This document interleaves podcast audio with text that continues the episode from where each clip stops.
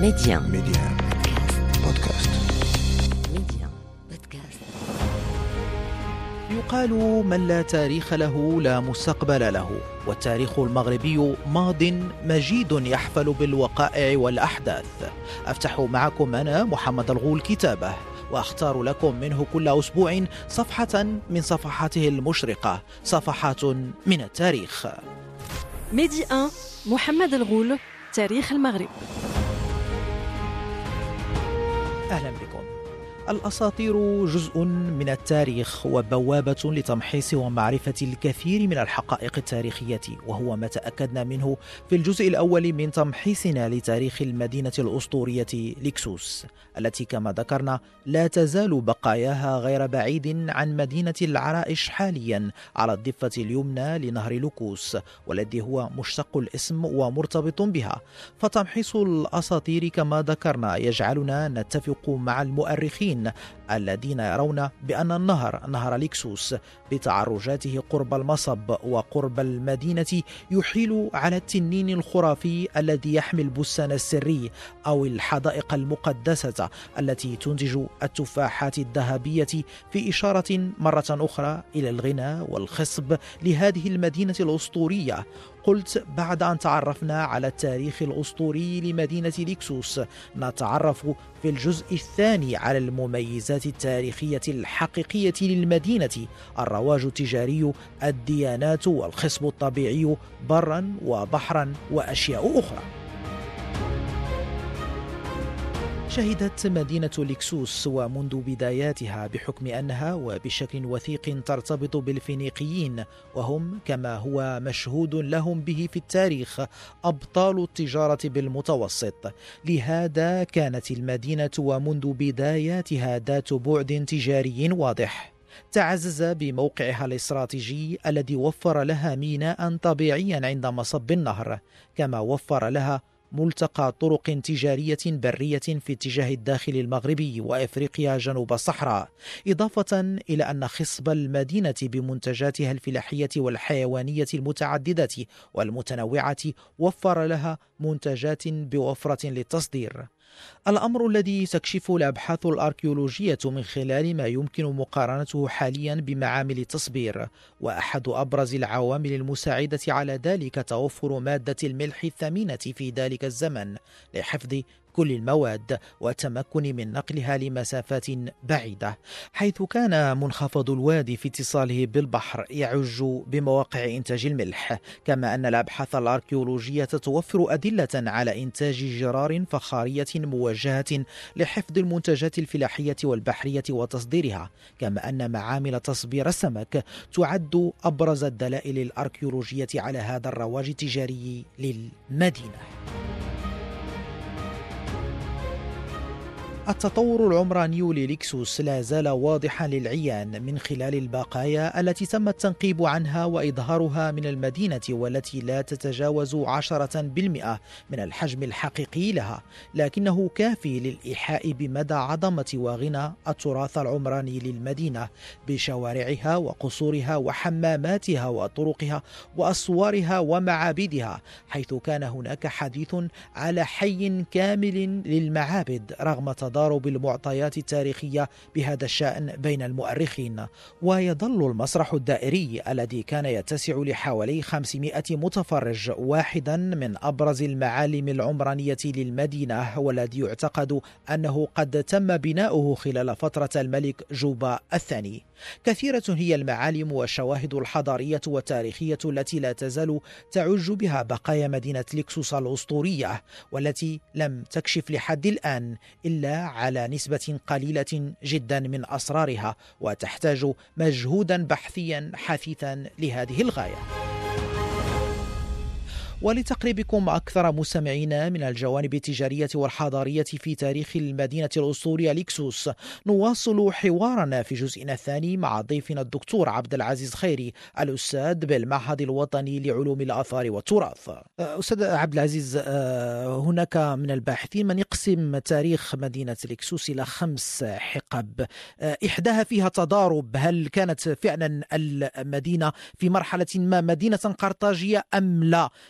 في إطار الصراع القرطاجي الروماني على منطقة آه، بحر المتوسط. آه، أستاذ عبد العزيز هل يمكن تأكيد أن المدينة مرت مرحلة قرطاجية أم لا يمكن تأكيد ذلك؟ نعم هذا سؤال مهم جدا. بالنسبة لقرطاج فعلا أصبحت قرطاج مدينة دولة وأصبحت لها قوة اقتصادية مهمة وقوة بحرية انطلاقا من نهاية القرن السادس قبل الميلاد. انطلاقا من نهاية واعتبرت رأس نفسها يعني قرطاج اعتبرت نفسها كوريثه للفينيقيين. وبالتالي حاولت السيطرة على المستوطنات والمراكز الفينيقية السابقة لأن كما قلنا أن المستوطنات بدأت منذ القرن الثامن قبل الميلاد. في نهاية القرن السادس حاولت قرطاج أن تسيطر ولكنها لم تسيطر ابدا على المغرب. ليس هناك أي دليل أركيولوجي أثري يثبت أن المغرب آنذاك كان تابعا لقرطاج هذا ما كاين حتى دليل نهائيا وإنما كان المغرب في هذه الفترة يعني ابتداء من القرن من نهاية القرن السادس قبل الميلاد كان المغرب مستقلا وظهرت عدة مدن ليس فقط على السواحل ولكن آه، داخل المغرب وكانت مدنا مستقلة غير تابعة لقرطاج لأنه ليس هناك أي دليل يثبت تبعية هذه المدن لقرطاج بينما مثلا إذا أخذنا مثلا صقليه غرب صقليه أو جنوب آه، سردينيا نجد أن هناك أدلة متعددة أدلة أثرية تثبت آه، تبعية هذه المناطق لقرطاج. كما أنه بالنسبة لإسبانيا هناك أيضا بعض الدلائل تثبت تبعية بعض المدن إلى آه، إلى إلى قرطاج. بالنسبة للمغرب ليس هناك حقبة تسمى بالحقبة القرطاجية. فهذا في الحقيقة خطأ شائع.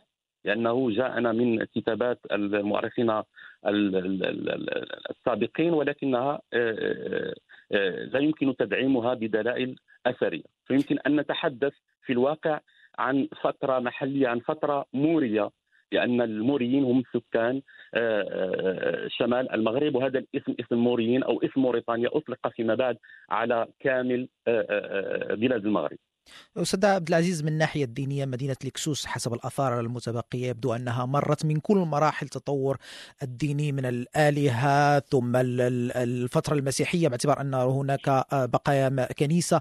حتى الفترة الإسلامية هناك حديث عن أنه تم العثور على بقايا آه، مسجد آه، صغير. الغنى الديني لهذه المدينة أو الآثار المتبقية لهذه المدينة مدينة لكسوس أستاذ عبد العزيز؟ بالنسبة لهذا الجانب الجانب الديني نعرف أن المدينة بطبيعة الحال عمرت منذ آه، نهاية القرن التاسع أو بداية القرن الثامن إلى إلى بداية القرن الخامس الميلادي. بمعنى أن بالنسبة للفترة الفترة القديمة عمرت لأكثر من 12 قرن.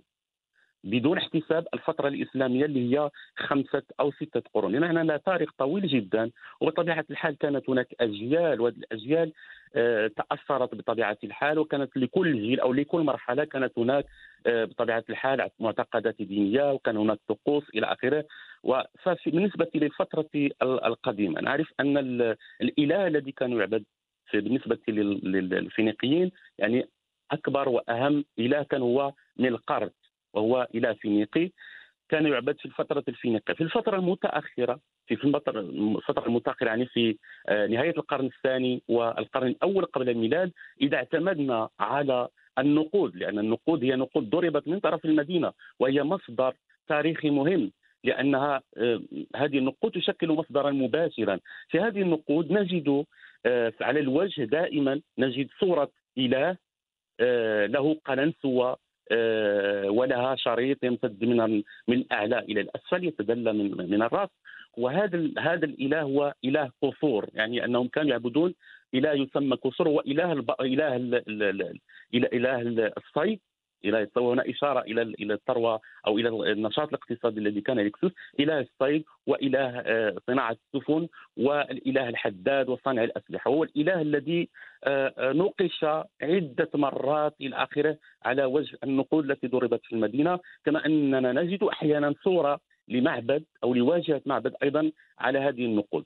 في القرن الأول قبل الميلاد كان بطبيعة الحال هناك إله إله حامي للمدينه وكان هناك معبد بطبيعة الحال في هذه المدينة. في الفترة الرومانيه بطبيعة الحال هي فترة أيضا الرومان كانت لهم آلهة متعددة معروفة وكان يتم بناء معابد إلى آخره ولكن في ليكسوس لم يتم العثور لحد الآن على معابد رومانية حقيقية لأن ليس مثلا كوليلي أو كبناصة إلى آخره تم العثور على المعابد أما في ليكسوس فلم يتم لحد الآن العثور على المعابد ما كان يسمى بحي المعابد لأن هناك فرنسي قام بحفريات في الموقع ونشر كتابا سماه بحي المعابد ولكن هذا الحي بعد إعادة دراسته من جديد تبين بأنه مركب معماري كبير جدا وكان بمثابة قصر ولم يكن مجموعة من المعابد.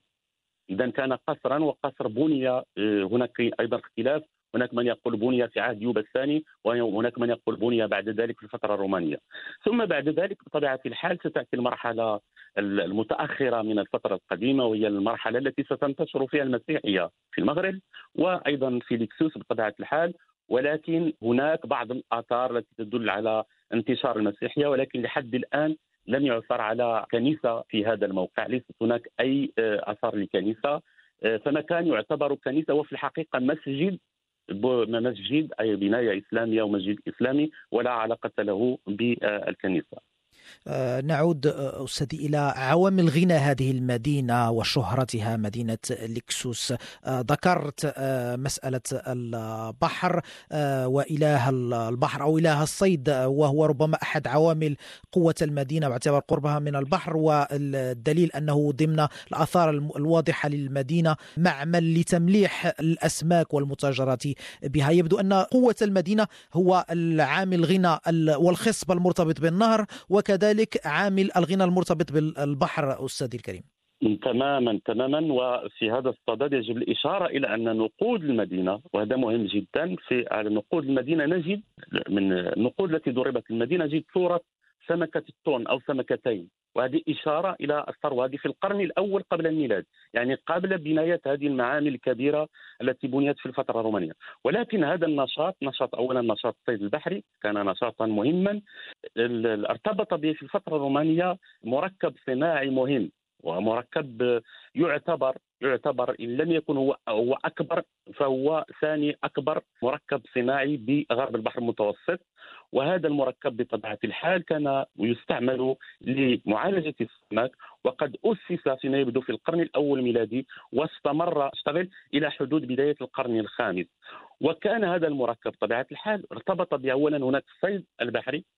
وبما أن الملح هو مادة مهمة جدا كانت تستعمل آنذاك في تصبير السمك فكان هناك نشاط آخر وهو الحصول. على الملح اذا كانت هناك ملاحات مهمة جدا قرب الموقع لأن الملح أساسي مادة أساسية في تصبير وفي اشتغال هذا المركب الصناعي ثم هناك نشاط آخر مهم لأن هذا السمك المملح كان يصدر في جرار تسمى أنفورات باللاتينية وهي جرار جرار من الفخار اذا أيضا كانت هناك معامل خاصة بصناعة الفخار قرب الموقع لأنه كان آه، من الضروري توفير آلاف من الأنفورات أو الجرار لتصدير السمك المملح إذا هناك مجموعة من الأنشطة كانت مرتبطة بالبحر الصيد البحري آه، صيد سمكة التون بالخصوص ومصانع الفخار ثم أيضا الملاحات.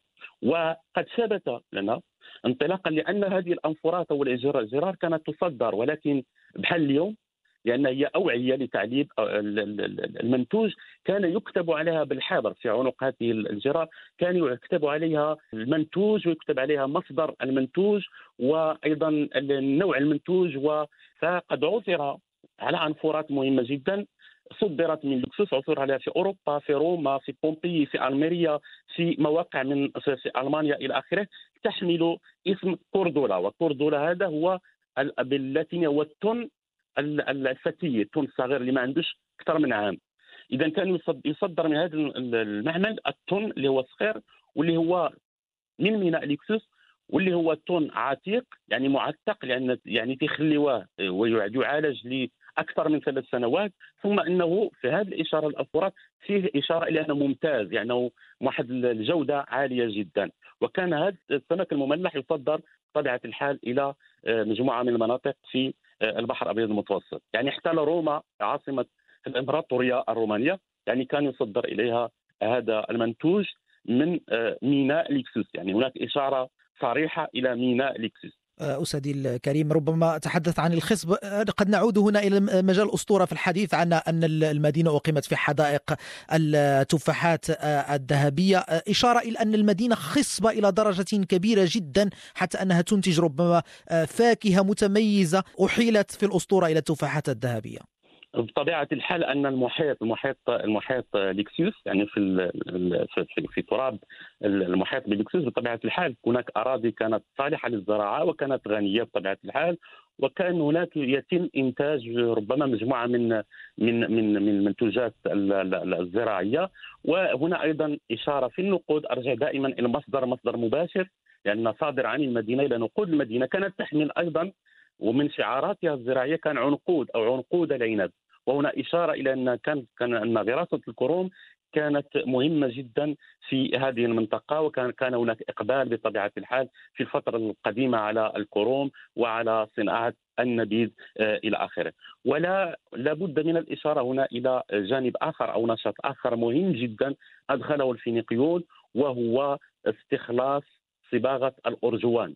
فقد ثبت اثريا في السنوات الأخيرة وجود عدد من محطات الصيد على طول الساحل الأطلسي من العرائش إلى طنجة وأيضا من العرائش إلى آه، مصب آه، إلى مولاي بوسلام وتم العثور أيضا على مجموعة من من المحارات أو مجموعة من القواقع التي كانت تستعمل في استخراج واستخلاص صباغة الأرجوان. معروف أن صباغة الأرجوان كانت كان الإقبال عليه شديد وكانت تباع باثمان باهظة جدا.